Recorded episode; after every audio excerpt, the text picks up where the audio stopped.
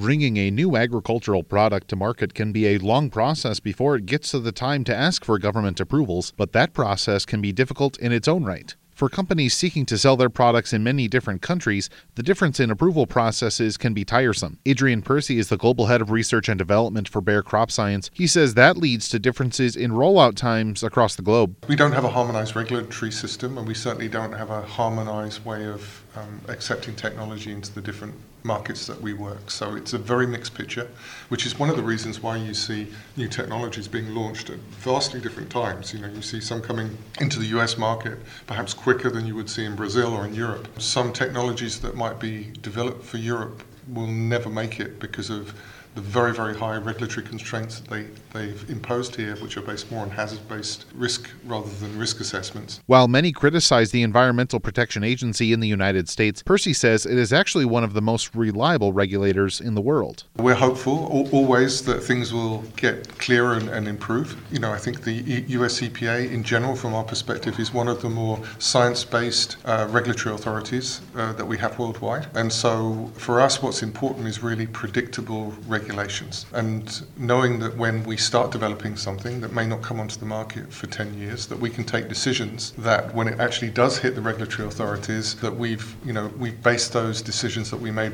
a long time ago on, on something that still holds firm and true. And he says EPA provides that. Percy says medical products have an easier path. It's a little bit more harmonized, for instance, with human health medicines, and you see introductions around the world of a new product. Uh, in ag, we're not, we don't work like that. It's a very local business, and, and consequently, also, the way things are approved is also very locally based. Reporting from Dusseldorf, Germany for AgriPulse, I'm Spencer Chase.